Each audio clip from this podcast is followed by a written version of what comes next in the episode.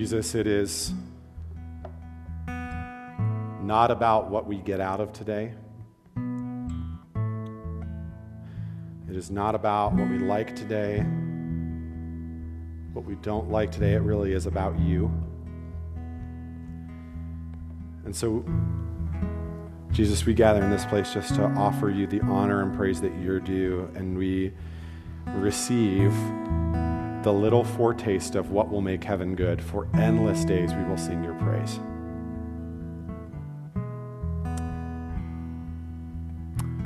Thank you, Lord. Move among us. Come, Holy Spirit. Pray this in Jesus' name. Amen. Amen. Go ahead and have a seat.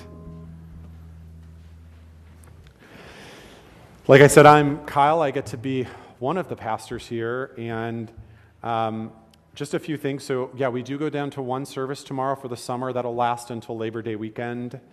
Part of the reason we're starting now is next weekend is our final Naturally Supernatural workshop. Naturally Supernatural. It's a series of workshops that we have been doing to just grow our reliance on the Holy Spirit and to live more like Jesus. That's Friday night and Saturday, and registration for that is still open, but will close like, I'm going to say tomorrow, because in Regen language, that's Wednesday, okay? Because we'd like to order food. But if you would have never been to a Naturally Supernatural before, we'd love to have you with us. Our friend Paul McConaughey, he has a British accent, so obviously he's cool. We'll be here leading that Friday night and Saturday, and just really anticipating what God's doing. And because that weekend is so full, that's why we're dropping down to one that Sunday morning. And then one of the things, just to kind of remind and encourage, we shared at the end of February that Steph and Jack and I will be going on sabbatical at the end of June. So some of us are forgetting when that's starting and getting antsy. Be not antsy. We will not leave you as orphans. The oversight team and the staff are going to be ready to go. They already are. We'll be gone June 27th to August 8th, and we will not be here. So when we presented this idea to the elders, their first statement was, don't be here. And the Lord has provided a way for that to happen. And so we'll prepare you well for that time. We're going to create a church directory that will be made available to everybody. So as I love you, to avoid perhaps lots of text while we're gone. Hey, I'm sorry, I know you're gone, but I need so-and-so's phone number. You'll be able to find that on your own. Love you, but we'll have that ready for you. And then since January, I have been training some preachers to lead during that time. So I, eight men and women felt called to step into preaching and see what that would work. And they have each been working on just one sermon since January. And all eight of them have game.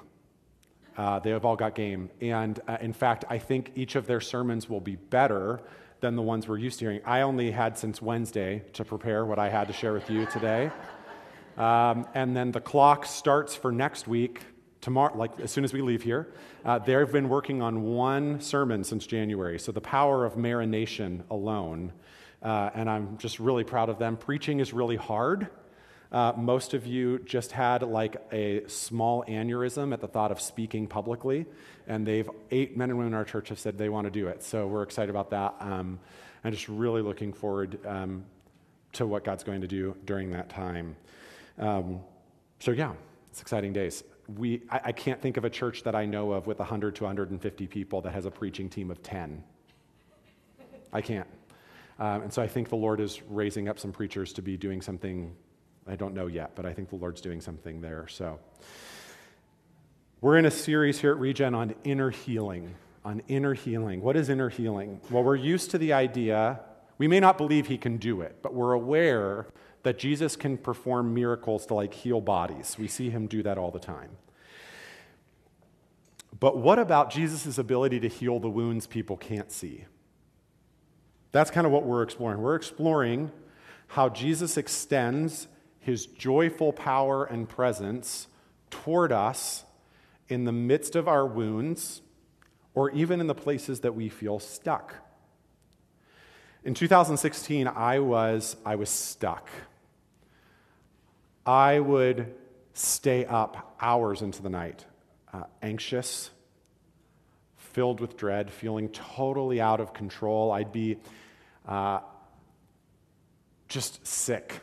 I was leading this church regeneration, which in 2016, let's just say, was not going well. Actually, I don't know if any of you in this room right now were really in that room with us, except maybe Joey and Julia and Josiah and Selena. It was a struggle. And at the same time, I was tasked to lead an established congregation a few miles away. And that was difficult, too. That was hard on me. And so I would be up hours into the night, just filled with dread and filled with anxiety, feeling really just unsafe and overwhelmed, having fights in my head and feeling like a shoe was about to drop, and I couldn't make it stop. The only way I could sleep was by watching reruns of The West Wing on Netflix. A lot of you might be interested in my politics. I'll let you know, my president is Josiah Bartlet from that show that ended in 2006 that I have watched through 7 times and have listened to an entire podcast that covers every episode. So now our life is awesome, yes. Very cool person is what I am. And so I found myself, I went to counseling, and I was paired with a counselor that I liked a lot for about 6 weeks, and then that counselor was assigned some different duties. And so I was given a new counselor that I was not crazy about, so I stopped going to counseling. So footnote, like when you get paired with a counselor you don't like, you don't quit counseling. Like when you have a doctor that you don't like, you don't just like quit going to the doctor. Well, some of you do. You shouldn't do that either. But so really this struggle went on for about 9 months, and I was in a huddle, and a huddle is, it's a kind of a small group that we run here at Regen that's for developing leaders. And I was in a huddle, and we were processing really kind of these feelings of fear and being out of control and stress and heartache and difficulty, and I felt like I heard the Lord say to me, by the way, some of you are guests in the house this morning, I just want to let you know, we're the kind of church that believes God speaks to us, okay? So be not freaked out. It's just what he does. I felt like I heard the Lord say, you're safe with me. You're safe with me. I felt like I heard him say, I've not called you to a minefield. I've called you to a vineyard. Remember that show 24? Every like episode or season, it would end with like a bomb about to go off, right? And so the heroes, they would be like, do I cut the red wire? Or do I cut the green wire? Do I cut the red wire? And then and panic, and then they like reach out and they, and then it doesn't blow up, right? I had come to believe that that was my life. I had come to believe that it wasn't just that I felt unsafe, it just wasn't that I felt anxious. I believed deep down in my bones that I was unsafe, that I was in danger, that I was alone, that I was to be filled with fear and dread. And in that moment, in that huddle, I began to get clarity in this, because what I had come to do was believe something fundamentally true about my identity. I'd come to believe something fundamentally true about my identity. It was more than just a feeling, it was a story that I was writing deep inside of myself. And the problem with that, if you hear me say nothing else this morning, hear me say this: your identity precedes activity. Identity always precedes activity. In other words, who you are or who you believe yourself to be is the driving factor of your behavior, right? I believed that I was unsafe, that I was in danger, that I was alone, and so I spent hours in the night building up mental defenses against the people that could harm me, right? Until God said, you're safe with me. I've not called you to a minefield. Your life is not the closing scene of 24. You're in a vineyard. And I was processing this once with Joey sometime after, and Joey even said this really great thing about, like, yeah, and when a new problem arises, it's really just that God is taking you to a new part of the vineyard where some weeds have grown up, and you need to pull those ones now, too. It's not unsafe. Like, nobody dies while pulling weeds, right? I was not unsafe, but what was core to this was I had come to believe something about myself, and that changed the way I behaved. I think a lot of times what we do is we look at our behavior, don't we? And we wonder, why am I the way I am? Why am I the way I am? And we just try to fix our behavior without going deeper to notice, I believe something about myself that drives the way I'm living. Identity precedes activity. And I want you to hear the really, really good news this morning. If you're a non-Christian in the room, let me just explain to you that when we say yes to Jesus, we embed ourselves in a new story. Right? When you say yes to Jesus, you're not just intellectually assenting to some facts that we just sang about, that he was laid in Joseph's tomb and this thing happened and this thing. What you're actually doing is being placed in a new story. You're actually being given a new identity. A new identity. And what I want us to do this morning is explore that new identity. I want to explore the challenges that we experience against that identity, and I want to give you a tool to help you press back against that. So if you have a Bible, go ahead and meet me in Luke chapter 3. Luke chapter 3. I'm just going to look at two verses, verses 21 and 22. It says, "One day when the crowds were being baptized, Jesus himself was baptized."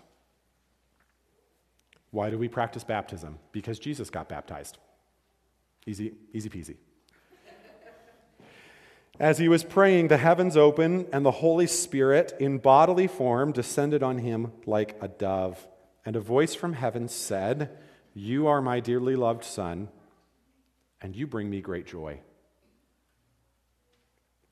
In Luke 3, Jesus is baptized, and as he comes out of the water, the heavens open, the Holy Spirit descends on him, and the Father speaks over Jesus his identity. "You are my dearly loved son, and you bring me great joy." Here's what I want you to notice. The Father speaks identity over Jesus. In other words, his identity comes from the outside in.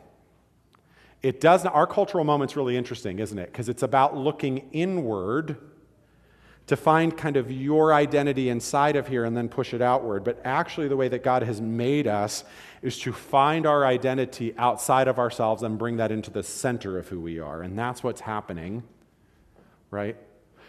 And because as Jesus, now this happens right as the beginning of Jesus' public ministry. And so what we see in the next pages of Scripture is Jesus just living out his identity as the beloved Son. In fact, in John 5, this is one of my favorite verses in the Bible, it says that Jesus says, "The Son can do nothing by himself. He does only what he sees the Father doing. Whatever the Father does, the Son also does." Right? Jesus, receiving his identity from the Father, just looks at him, and whatever the Father does, that's what Jesus does. His identity as the Son drives Jesus' activity. Right? Now, here's what I want to show you next, is I want to show you how Jesus shares this identity with those of us who claim him, those of us who follow after him. So leave your finger, if you can, if you're using a real Bible like really spiritual people would. Leave your finger there and go to Ephesians chapter 1.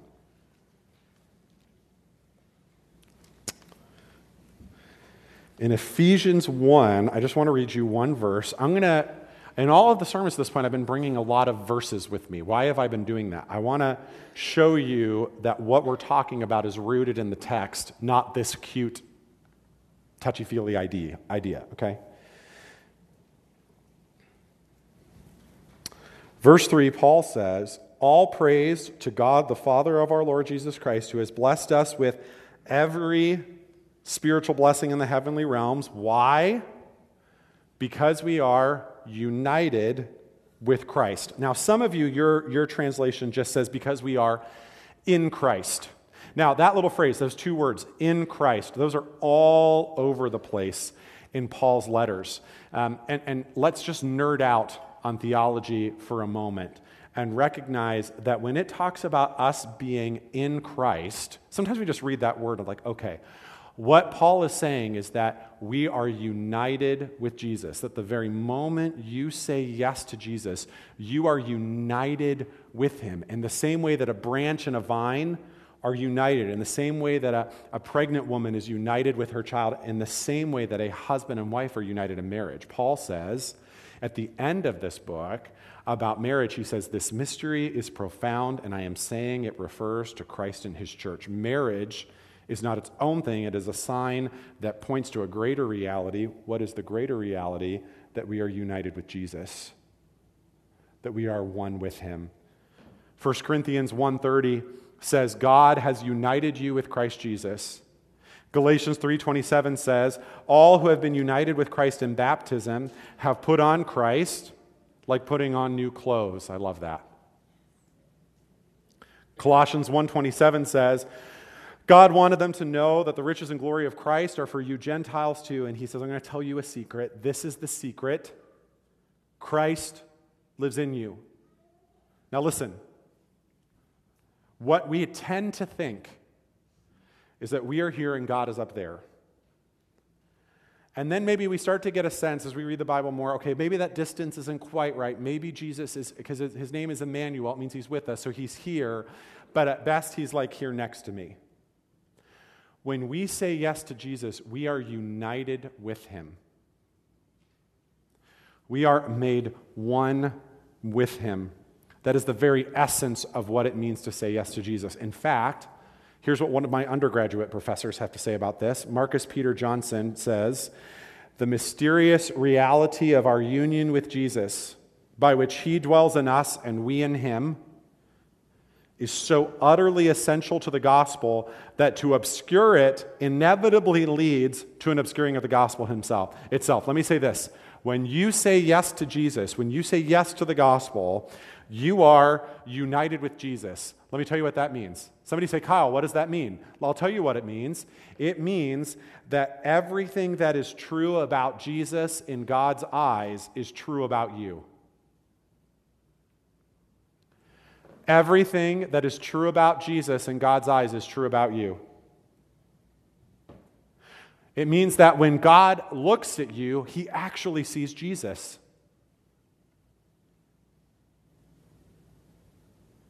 How is it that we are adopted into God's family? We're made one with Jesus, who is God's Son. I'm part of his family. How am I made right with God, with sin in my life? It's because I'm made one with Jesus, who is right in God's eyes, and that brings me along. And here's what's even more remarkable.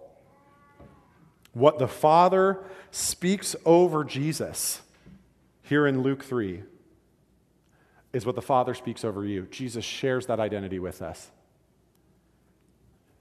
When we say yes to Jesus, we become the beloved of God.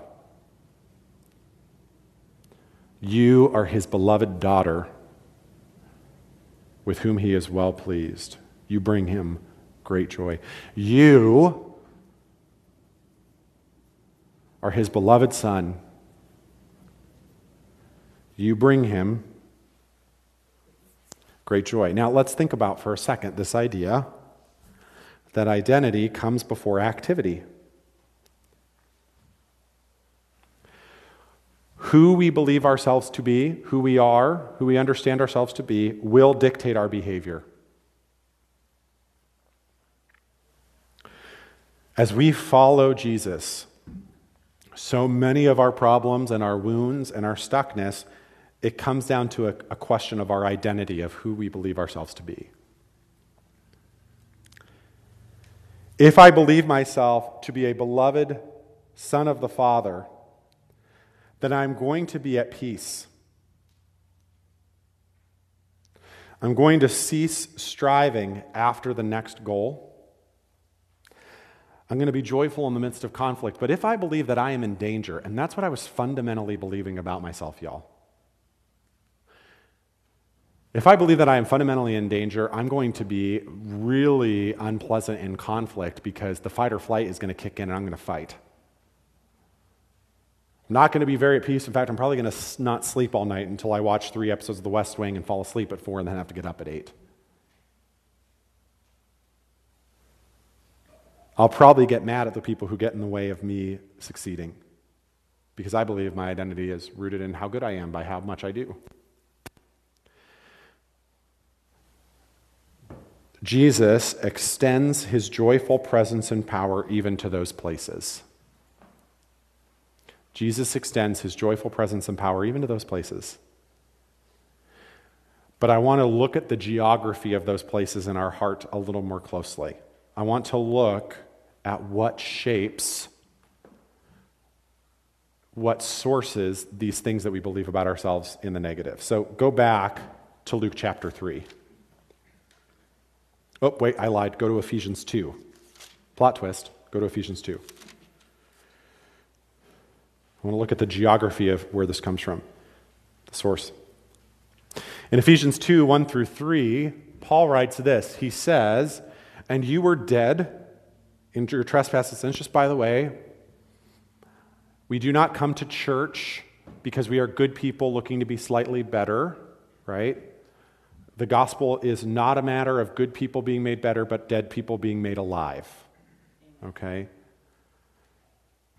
You were dead in the trespasses and sins in which you once walked, following the course of this world, following the prince of the power of the air, the spirit that is now at work in the sons of disobedience, among whom we all once lived in the passions of our flesh, carrying out the desires of the body and the mind, which were by nature, and we were by nature children of wrath, like the rest of mankind. Now, reflecting on this passage, the early church fathers and mothers in the first 100 years after Jesus died and rose again, they saw that Paul was writing of a triumvirate of terror, a new axis of evil that contend against us as we seek to follow the way of Jesus, as we seek to live into this identity that Jesus has given us. And those enemies are the world, the flesh, and the devil.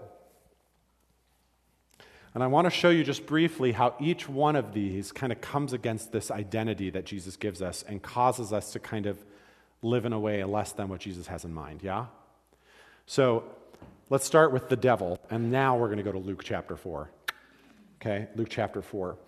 In Luke 4, so we look in Luke chapter 3, Jesus is baptized, and there's a long list of Jesus' ancestors, and then verse 4, chapter 4, verse 1 says, "Then Jesus, full of the Holy Spirit, returned from the Jordan River. He was led by the Spirit into the wilderness." Can I quick footnote? To those of you who regularly attend Regen, when COVID started, we preached this passage. When COVID started. And we talked about how Jesus was led into the wilderness full of the Holy Spirit and how Jesus left the wilderness full of the power of the Holy Spirit. And I would argue that that is what has happened to our church. We moved from full of the Holy Spirit to full of the power of the Holy Spirit. It's an exciting time. Anyway, Chapter 4, "Then Jesus, full of the Holy Spirit, returned from the Jordan River. He was led by the Spirit into the wilderness where he was tempted by the devil for 40 days. Jesus ate nothing at all. He became very hungry. The devil said to him, 'If you are the Son of God, tell this stone to become a loaf of bread.' But Jesus told him, 'No, the scriptures say people do not live by bread alone. No sooner, but by every word by the mouth of God.'" No sooner is Jesus' identity spoken over him than is his identity put to the test. I have a friend who suspects that this conversation with Satan came on day 40 of 40, right?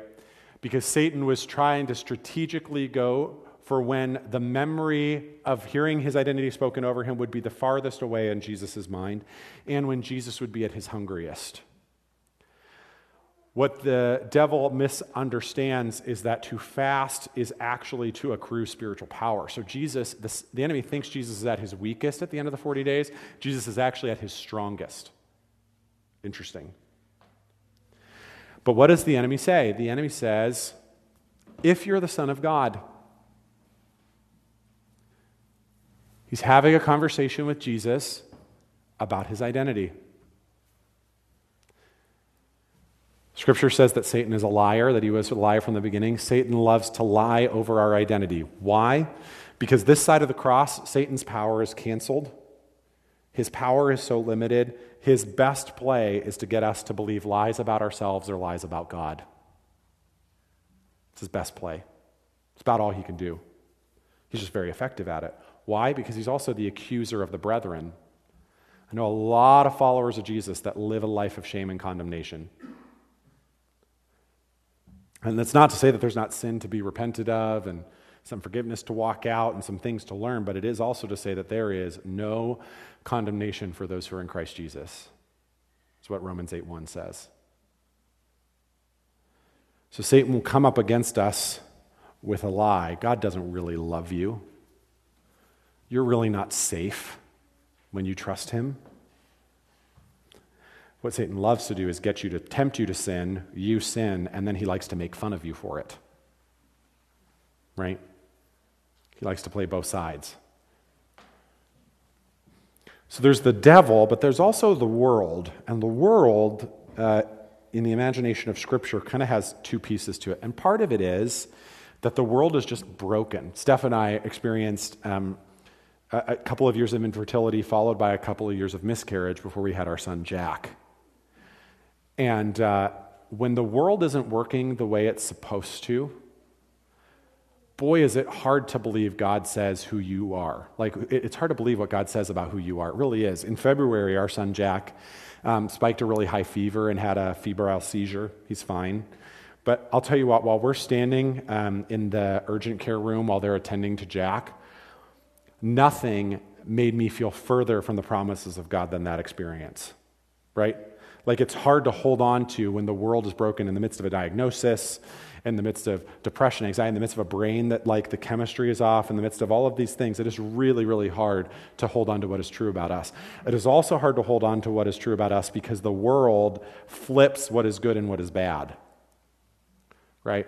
The book of Isaiah says they call light darkness and darkness light. And so the way that we are created and the values of the kingdom are exactly the opposite of what's supposed to happen in the world, right?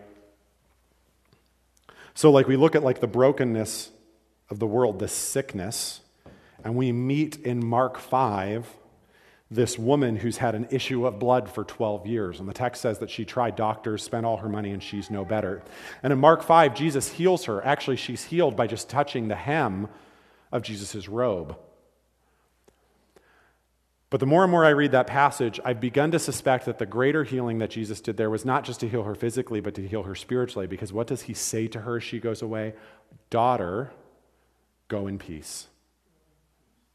I think he's healing something on the inside of her, not just her body. And as far as the brokenness of the world, Jesus meets this kid. He's called a rich young ruler.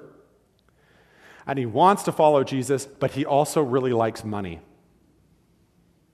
He really wants to follow Jesus. He just also really likes stuff. And he's been obedient to a T. And Jesus says, okay, there's only one thing you have to do to come follow me. You have to sell everything you have and give it to the poor. Do as much exegetical, Bible study, metaphoricalizing, and you can't escape from the fact that that is a core command of Jesus, which is really, really hard as Westerners. Even harder when the man walks away, he doesn't decide to follow Jesus, and Jesus heaves a sigh and says, you know, it is easier for a camel to go through the eye of a needle than for a rich man to enter the kingdom. But the world and this young man's eyes had defined success very clearly. And he wasn't willing to change his definition of success. And so he continued to live the story as a rich young man. So there's the world, there's the flesh, there's the world, there's the devil, and then there's the flesh. And the flesh speaks to our desires.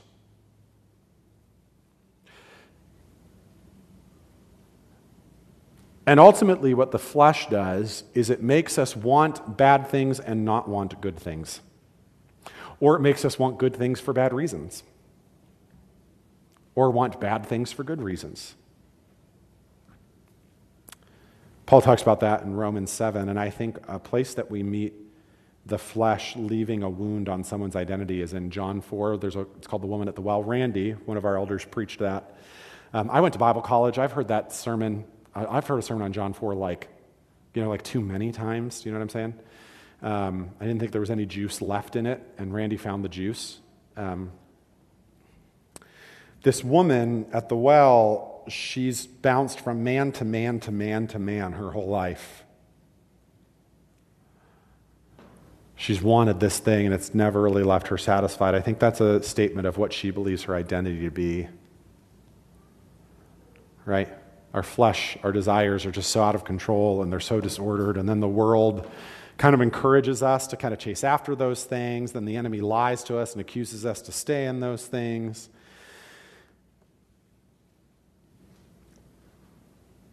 And this is what's important for me to tell you is, like, why are we talking about this on Mother's Day? Of all the topics. By the way, I've been yelled at before for not preaching happy sermons on Mother's Day. And the problem with my personality is that kind of makes me want to keep doing it.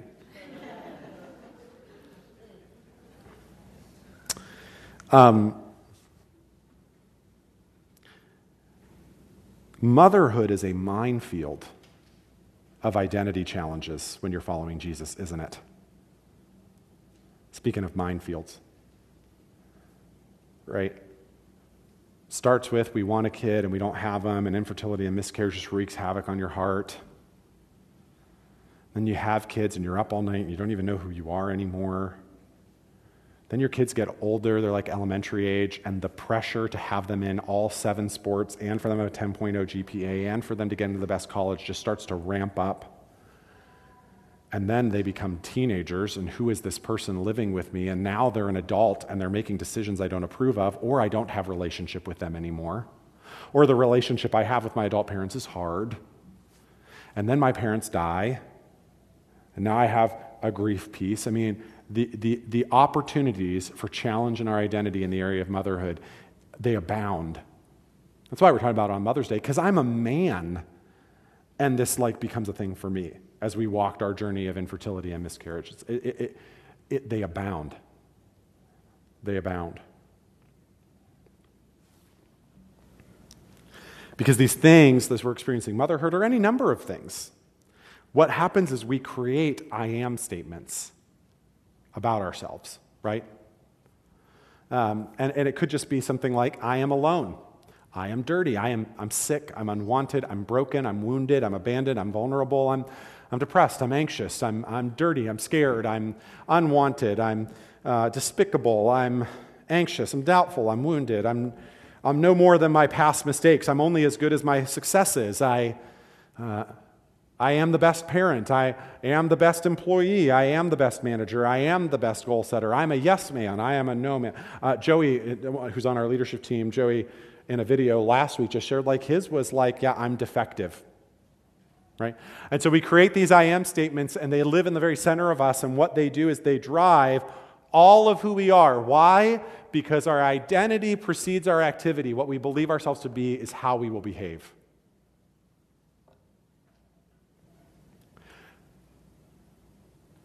But these kinds of I am statements, when we follow Jesus, are not what is most fundamentally true about us, are they? Thank you, Jesus. The answer is no. So how do we kind of go against that? So we know something that's the truest thing about us, but there's this other thing that sounds actually pretty true as well. How do we kind of navigate those? We do it like Jesus did. How does Jesus reassure himself of his identity and combat the false narrative coming out after him? He speaks truth to the lie, key factor, out loud. Out loud. Right? Are you really the Son of God? Because if you are, you should, like, making this stone into bread should be no problem. And Jesus says, the scriptures say, for man shall not live by bread alone, but by every word of the mouth of God. So I want to take you back to 2016, 2017. I'm processing this. I hear the Lord say, Kyle, you're safe with me. I've not called you to a minefield. I've called you to a vineyard. So here's how I walked out that truth. Every morning when I was brushing my teeth and every night when I was brushing my teeth, I would say out loud over, I would pray out loud over myself, I am not alone. I am loved. I am chosen. I kept hearing, I am with, W-I-T-H-E-D. Somebody is, God is with me. I'm protected. I'm safe. I'm loved. I am chosen for the nation of the earth. Now, because I was brushing my teeth, it came out, I am chosen. I am loved, I am safe, I am.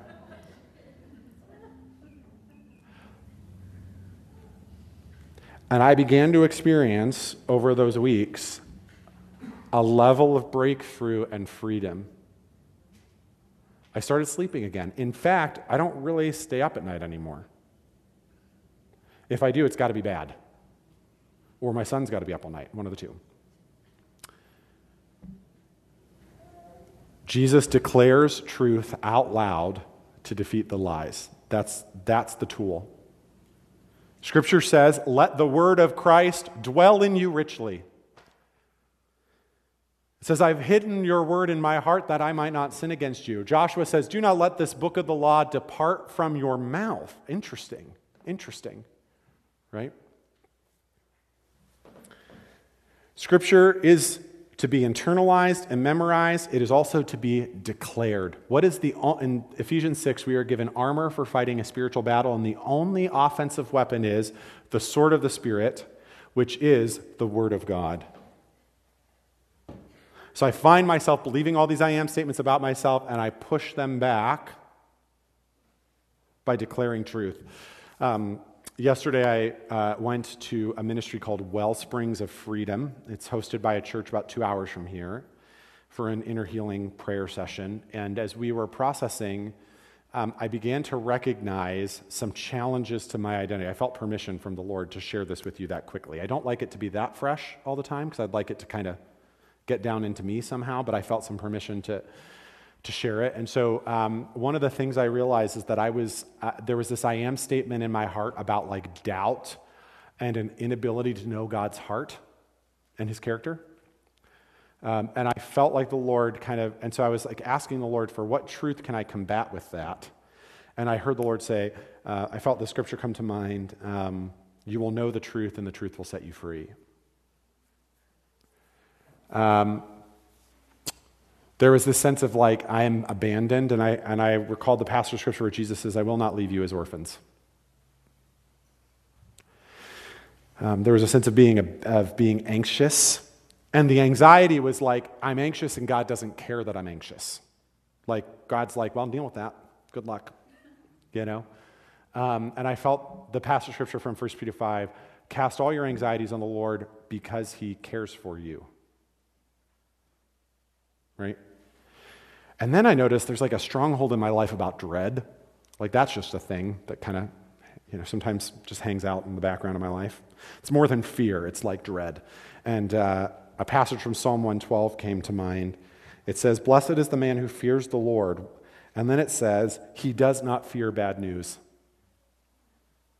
His heart is firm, trusting in the Lord. My friends, now you know what I'm going to be brushing my teeth to for the next few weeks, right?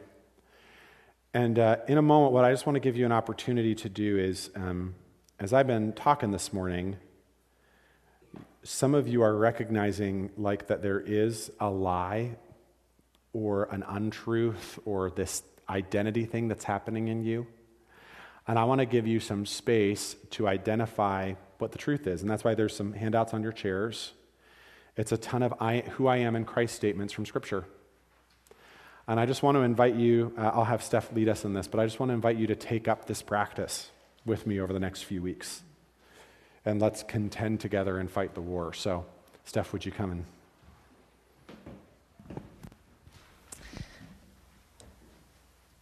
One of the things we do here at Regen is to have a response time. We don't just want to hear God's word. We want to be wise builders who build our lives on it. And so that means we act on it.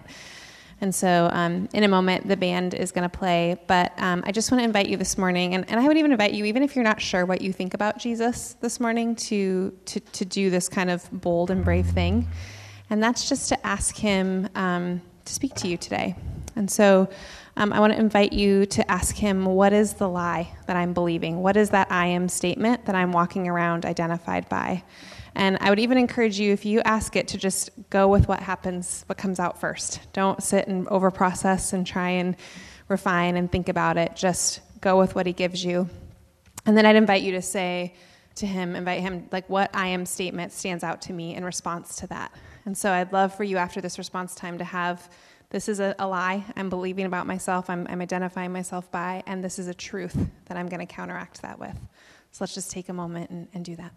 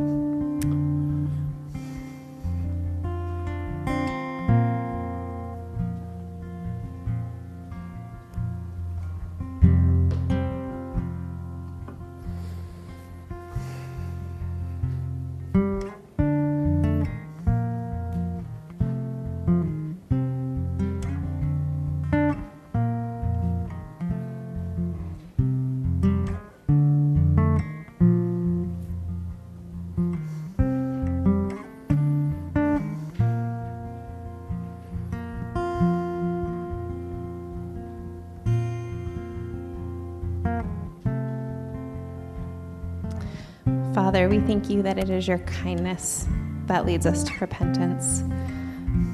I thank you that you say, Jesus, that your sheep hear your voice and they know it. And so I pray over this spiritual family today that they would recognize that lie for what it is, a lie that is meant to destroy and to bring about all manner of evil in their lives. And Father, that you would replace that with the truth of who you are and of who we are. And so, Father, I pray that as we leave today, that we would leave with a measure of freedom that we didn't walk in with, that we would leave with a measure of healing that we didn't have when we came, that even on this Mother's Day, with all the things we have to do, that you would get our attention, Father, in a way that changes the trajectory of our lives. In Jesus' name, amen.